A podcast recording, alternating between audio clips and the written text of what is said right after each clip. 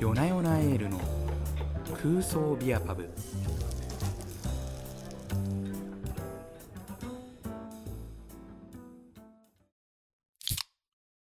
いらっしゃいませ。こんばんは。夜な夜なエールの空想ビアパブでは四六時中ビールに夢中な大人たちがふらっと集まってひっそり乾杯するためのお店です、えーそして私が夜な夜なスタッフの木野健です。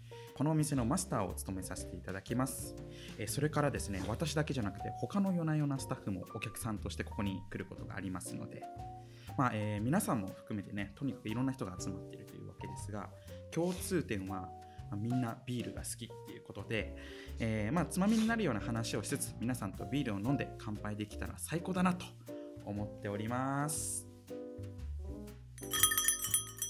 こんばんは。おベーベこんばんは。あじゃあこちらの席にどうぞ。はい、どうもありがとうございます。いやよく来てくれましたね。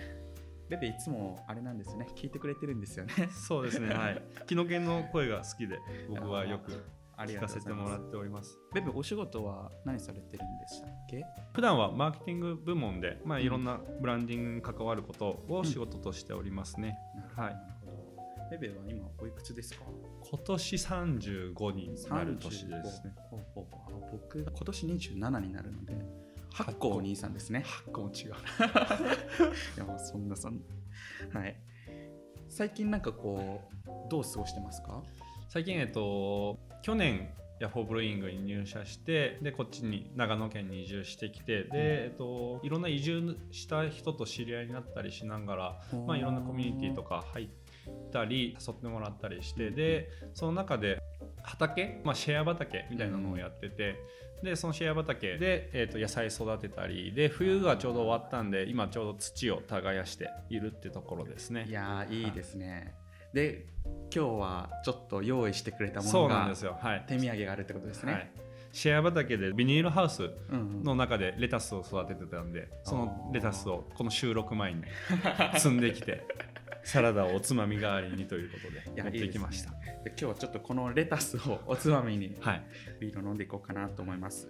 はい、えーそれでは皆さんお揃いということでビールも飲んじゃいましょうかね。そうですね。マスターのおすすめをお願いします。わかりました。少々お待ちください、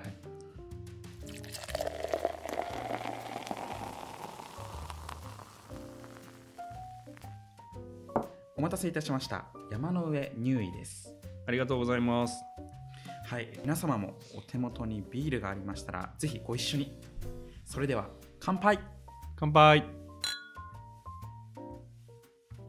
やー入位美味しいですよね。いや本当に飲みやすくて香りも良くて。う。んあの聞いてる皆さんご存知ですかね入位あの山の上入位っていうんですけど甲信地方で割と最近出したビールなんですけれども、今日はこちらをいただきながらレタスを食べながらお話をできたらいいなと思っておりますあの今日はベベに聞きたいことがありまして、はいはいはい。まあ、さっきもねちらっと話してましたけれども最近なんか都会から地方へのこう移住へ関心を持つ人が増えているってうんうんうんうんいうなんかそんな話を聞いたことがありましてでベベももともとは大阪ですよねそうですね。ヤホーブルーイングに入社する前は、まあ、大阪で仕事をしてました。あで大阪からこの今ここの長野に来たっていうことですねそうですね。はい。あーいやなんかねあのベベがとてもこう長野暮らしをエンジョイしてるというかなんかすごいバイタリティ溢れてますよね。なんかいつも楽しそうだなってなんか思い 思ってます。ありがとうございます。っていうことで長野に移住してきてその長野暮らしみたいなところをベベに聞きながらちょっと飲んでいきたいなと思っております。はい。よろしくお願いしますそれではですねあのベベとこの移住した長野暮らしについていろいろ聞いていこうかなと思うんですけれども、はいはい。まあ、最近ね特にこうリモートワークが普及したりして、結構こう都会での会社でもともと仕事してた人でもあれなんか地方で住めちゃうじゃんみたいなところもなんか出てきて、結構地方でゆっくりね暮らしたいなみたいな人が多いらしいんですけれども、まあ、今日はね、まあ、そういう人たちのまあ先輩になるんですかねベベからこんな楽しいことはあるよとかなんかこういうところちょっと大変だったから気をつけた方がいいよとかなんかそういったところ聞けたらいいなって思っております。はい。わかりました。はい、じゃあそもそも、えっと、ベベ、えっと、移住してきたのは大阪から長野に去年1年ぐらいですかね。そうですね。ちょうど1年前去年のうん。2月3月ぐらいに移住してきて、うん。ちょうど1年ぐらい1経った年ぐらいっていう感じです、ね、ああなるほどなるほど。楽しいですか？楽しいですね。移住してよかったですか？移住してよかったですね。ああやっぱりそうなんですね、そもそもあの移住しようと思った理由とかってどんな感じですかね？うん、そうですね。あの、まあ、若い頃からあの、まあ、キャンプとか山登りとかで長野の方によく来ることがあってで、まあ、長野っていいなーってずっと思ってたんだけれども、うん。なかなかきっかけはないなって思いながらうん。過ごしている時に、まあ、ヤッホーブルーイングとまあ縁があって入社を機にもう長野に移住しちゃおうってことで移住しましたね。いいですねもともとあのここがいいねとかあったんですよ。ああのそれでいうとあの北アルプスとか八ヶ岳とかあっちの方によく山登りとかキャンプで行ってたんであの辺はすごく自然も豊かでいいなと思ってて。うんうんであの今の軽井沢の方ってなかなか来たことがなかったんだけど、うん。一回来てみたらすごく浅間山が綺麗に見えて。綺麗ですよね。毎日あれを見ながら暮らせるって素敵だなと思ってちょうどいいな。僕も東京からこっちの長野にうん。軽井沢の方に引っ越してきて、何年ぐらい経つんだろう？3年とか多分経つと思うんですけど、うん今でもやっぱこの浅間山にはなんかびっくりしますね。そう わでっかいなーって感じしますよね。雄大な感じでね、うん雄大ですね、なんかこう移住してきてこう意外だったこととかってあります？あのまあ、僕も移住者なんですけど他に移住者が、まあ、めちゃくちゃいたっていうところ。まあ、さっき木野健が言ってたようにリモートワークとかが増えてきてっていうので移住してきた人とかうんも結構いてなんかそういう人とあの、まあ、今住んでるところでも知り合いになったりして会社以外のところでうんうん。知り合いが増えていくっていうのがねとても。ああいいですね。なんかこうやっぱり引っ越すとなんか知り合いがいなくなっちゃうとかっていうところ不安ですけどそういうところでしっかり同じようなこう、ね、生活してるコミュニティがあるのはすごくいいですね、結構いろんなコミュニティに入ってるみたいなこと聞いたんですけどどういったコミュニティがあるんですか？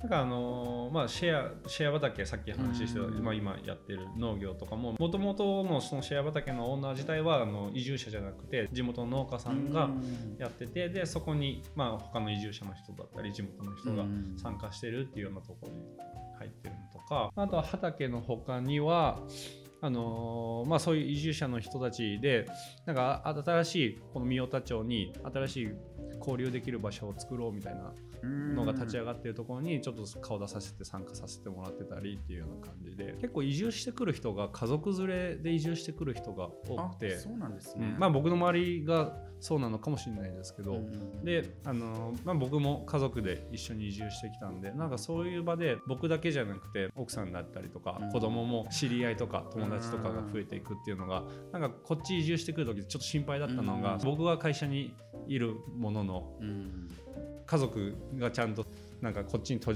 け込めるかなとかそういうのは心配だったんですけど、なんかそういう場に入ることによってうんうんうんうん一緒に楽しむことができてるっていうのがいいですね。年齢層とかってベベより上の方多いですか？あ上の方の方が多いですね。あ、うんそうなんです、ね、ほとんどが上の方かなっていう感じですね。えーあなるほどじゃあベベはそこではもうヤングなんですねあ、そうそうそうそう。ヤング、ヤングです。あ畑仕事とか任されそうですねいやいいですね。あすみません。僕ちょっとレタスをいただきながらちょっと。サラダ食べてください。さっき畑の話とかもありましたけどもう最近またね暖かくなってきて、うん収収ん？収穫じゃないですね。育て始める時期ですかね、そうですね。うん。なんかこっちの地方やっぱ冬が寒くて冬育たないんですよね。土が凍っちゃうんですよ。土って凍るんですね。土そう。土って凍るんだなっていうのを知って。であの去年春春じゃないえっと冬前ぐらいから育ててた大根がめちゃくちゃ育ってたんで、でまあ必要な時に必要なだけ抜いてたんですよ。そしたらあの12月の半ばぐらいから土が凍って大根が抜けなくなるんですよ。であの大根が抜けなくなって無理やり抜こうと思うとあの土より上に出てるところまでしか で折れてしまう。もうしっかり凍ってますそうねそう。しっかりこう土が凍ってでそれで、まあ、冬越してうんであのまあ冬越すや、まあ、野菜として、まあ、あのニンニクとか玉ねぎとか、ネギとかその辺は育ててるんですけど、えー。でまあ、今から春から夏にかけて育つ野菜を、まあ、育てようかなと思ってで、まあ、冬越したんで土が一冬越えるとちょっと状態が悪くなっちゃうみたいであーそうまあ、僕もあんま詳しいこと知らないですけど、うん。そのオーナーのうん農家の人に教えてもらいながらやってるんですけど、うんでまあ、それでまず今土作りをしてっていう。あ感じでーなるほどなるほど。本当来週とかぐらいからまた今年の春夏野菜を育てようかなという。いいですね。なるほどなるほど今年は何育てようと思ってるんですか？今年は、まあ、とりあえず今考えてるのがなんかじゃがいもと、まあ、トウモロコシとか、うんうん。あとは、えーとまあ、ナスキュウリレタスキャベツ人参大根とかはまず一番最初育てようかなと思ってて。多いですね。そうそう。結構ね広いんですよ。6m×6m ぐらいの。あそんなにあるんですか？あそうそう。そう自分の区画が 6m×6m ああそんなにあるんですねその区画が何家族でシェアしてるんですけど十何家族ぐらいいてえっていう感じですね。ー、なんか結構こっちの方だと簡単に畑借りられるってなんか聞きますね、なんか他にもヤッホーブレイングのあいますよねやってる。借りてね、うん。やってる人多いですよね。いやいいですね。なんか楽しそこうやってあのつん積み立ての野菜とか取れたての野菜食べると美味しいですし、ね。うご近所さんとシェアし合って。あそうそうそう。なんか取れすぎるってこういうことなんだっていう でもやっぱ無駄にしたくないんでうんうん。だから去年とかも白菜がめちゃくちゃもらえて自分のところでも取れるのにそれ それ以上にもらえて。えなのであのキムチ作ったりとか。ー、あえー、長持ちしますもんねキムチだったら。あいいですね。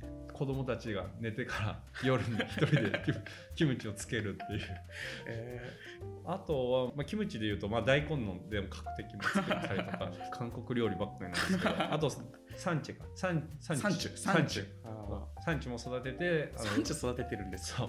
サンチュ育ててたのもあのサムギョプサルが食べたかったからサンチュを育てるっていうことをして。韓国料理好きなんですか？韓国料理好きですね。えー、あいいですね。今年なんか自分の中でこいつ育てるぞとかあります？今年トウモロコシをやって。あなくて去年やってた人に聞くとうん。100本ぐらいできちゃったらしいんですよね。100本そう。でも100本いらないなと思ってだから多分あの会社持ってこようかなと思って。100本はちょっと大変ですね。そう。でもなんかあの自分のところで育てるとそのトウモロコシでもいろんな品種を植えれるんですよね。ああなるほどなるほど。で去年さつまいもとかをやってた時も単品種ぐらい植えれてでそれみんなで掘り起こしてでその畑であの焼き芋大会とかやって。うわーそれいいですね。たまにね芋のの食べ比べとかあって 僕らビール会社なのでビールの飲み比べとかはするけど 芋のね。確かに芋に多様性を感じたことは今までなかったですね。そうあーなるほどないやいいですね、うん。逆になんかこれ辛いんだよなこれ育てるのとかつらか辛いというか、まあ、今も苦戦してるんですけど、うん。玉ねぎ。玉ねぎ。玉ねぎ。そうスーパーであんなに手頃な値段で、まあそうですね。もう野菜の中でもかなりレギュラーを張そうそう。ってる。手頃な価格で買えるのにうん。あんなに作るのが難しい。あそうなんですか。そう温度管理が大変とか水やりが大変とかなんかそんな感じなんですかね。うん、温度管理が多分大変なのかなと思ってて、であと玉ねぎってあの冬を越してうん。取れるんですね。秋ぐらいから育てて冬を越えてあのー5月こっちの地方だと、まあ、5月とかに収穫になるんですけどやっぱ冬を越えるタイミングでものすごい寒いじゃないですか。長野の冬って。確かにそうですね、そう。うん。で土も凍っちゃうんで。大根は抜けなくなって。そう。それで何個か玉ねぎは苗が育たなかったっていうのはありますよね。確かにこの越冬しなきゃいけない系は厳しいんでしょうねね。こっちでは、うん。なるほどな。あと他になんかこう畑以外にもなんかこっち来て家族で過ごしたりとかまあ自分個人の趣味でもいいんですけどなんかよりこう豊かになったなとか楽しめてるなと思うものとかあります？普段だとあの温泉によく行くよね、会社の近くに何個かありますよね。温泉あるじゃない温泉多いですもんねここら辺ね。なのでもう早めに仕事終わった日はうんうん。家族と一緒に温泉に行ってっていうよううんうなん。ああしをしてて、すね本当に今までだったら温泉旅行に行かないと温泉に行けなかったのが日頃からの生活の中で温泉が取り入れれるようになったっていうのはなんか本当に良かった。ありますよね。僕もなんかちょっとお風呂でも入るかっていう時にプラッと自然温泉とかそうそうそう行けちゃったりしますもんね。そうそうそう。あの前回来てたヤギうんも一回温泉であったりとか、はい、みんな温泉行ってるんだなと思って。ああなるほどなこれからやりたいこととかってあります？これからやりたいのは、まあ、移住でいる友人とかが、うん。まあ、小屋とかいろいろ作ったりしてて自分の。すごい精力的ですそうねなんですよ。なんか本当になんか仕事もしてんのに、うん。あこんなに精力的なんだっていうなんか、うん。しかも僕よりも年齢上だしすごいな確かに確かに。なんかで自分もなんか小屋とかそういうなんかものづくりうん。をなんか自分でできたらいいなと思ってて、今あ年の夏ぐらいからなんか動ければいいかなと。ー小屋作りはなんか大変そうですね。できるのかな？でもなんかその知り合いの中でもデザイナーとかうん。建築やってる人とかがえー。こっちでできたので、まあ、そういった人とかに聞きながら教えてもらいながらできればいいかなっていう。あーいいですね。小屋はロマンありますよね。手伝ってください。あ手伝います手伝います。日の源も。じゃあちょっと遊びに行かせてくだあさい。ぜひぜひぜ小屋はねなんか憧れなんですよね。なんかひいいですよね。秘密秘密 秘密基地か。もう男の人って本当何歳になっても秘密基地作ろうとしますよね。いや本当に。どういう習性なんだろうって。自分の好きなものだけを。ねそうそうそうそう。長野暮らしの好きなところ。うんっていうとこうどういったところになります、長野の好きなところはなんか、うん、それこそ自然がすぐ近くにあるっていうところと、あと、まあ、こっちに移住してきて家族もすごく近くで暮らせているっていう、この2つがすごくいいところあですね。あいいですね。ですね。このなんか温かみのある 暮らしな感じがしますね。やっぱ自然に触れられるのはなんかすごい心豊かになりますよね、じゃあまたちょっとあの小屋の方手伝いに行かせてください。ぜひぜひ手伝ってください。多分一人ではできないんで 畑の方もねあの手伝いに行きますよ全然。あぜひぜひ、まあ、あの本当にみんなに知って収穫とかしたら楽しいんで、でそれで取れたて野菜とかでねバーベキューとかサラダとか。あーいいですね。楽しいと思うのでぜひぜひみんなでやりましょう。やりましょう。はい。ということでお便りも来ているのでご紹介させていただきたいと思います。前回、えー第23夜で、えー音楽の話をした時に、えーついてこうお便りを寄せていただいたものです、えー、高橋さん。あ高橋さんですね。僕あの会ったことあります。あそうなんですね。はい、はい。えー読み上げさせていただきます、えー今回の内容を聞いて若い頃に聴いていた音楽のことを思い出していました、えー音楽とお酒は親和性が高いと思っていますが今回のお二人のように若い方に限らず多少年配のスタッフさんなども含めてまた音楽の話題を取り上げてもらえたら嬉しいですなるほどマスターは忙しそうですが、これからも不定期な放送を楽しみにしています。はい、すみません。ちょっと最近ね、あの私の方が忙しくてですね、ちょっとこのクソビアバブも不定期で営業させていただいてました。忙しそうだなと思いながら オフィスの隅っこから見ています。まあ、ちょっと最近それこそね、落ち着いてきたので、うん。あのこれからちょっともうちょっとね、定期的にこう営業できたらないいなと思ってるんですけれども、そうですね、あの前回はあのゲストがヤギっていうスタッフで、僕と同期なんで、まあ、ほぼ、ね20半ばのスタッフと音楽の話をしたんですけれども、ウェブ今年35ですね。なんか好きな音楽とか、なんか青春時代聴いてた音楽とかありますか？青春時代聴いてた音楽恥ずかしいね。でも青春時代に聴いてた音楽って割と今でも聴いてるなあー、ありますよね。っ。て思ってますね、でもそれこそあの大学時代の時からずっと一人旅とかしてた時に、うんうんあのキャラバンっていう。うんうんうんまあ、シンガーソングライターの方がいるんですけど、まあ、その人の音楽が非常に好きでで、えー。まあ、今でもよく聴いてますね。どういうところが好きですか？なんかあのー旅してた時によく聞いてたんでなんかそういったところの、あなんか思い出と紐づいてるっていうような感じもありますよね。はい、いやーいいですね。僕もあの一人旅してた時とかの音楽やっぱいまだに聴いてうんうん。思い出したりしますね、その時の記憶が。ちなみにですねあのジュンジュンっていうスタッフがいるんですけど、ジュンジュンですね。ジュンジュン何歳かな？40半ばとか。そうですね。多分。なんか好きな音楽とかありますか？ってちょっと聞いてみたんですよ、はい。でそしたらあの今改めてジャスティン・ビーバーを聴いてるらしいです。あジャスティン・ビーバー聴いてるんですか？って言ったら彼はすごいんだって。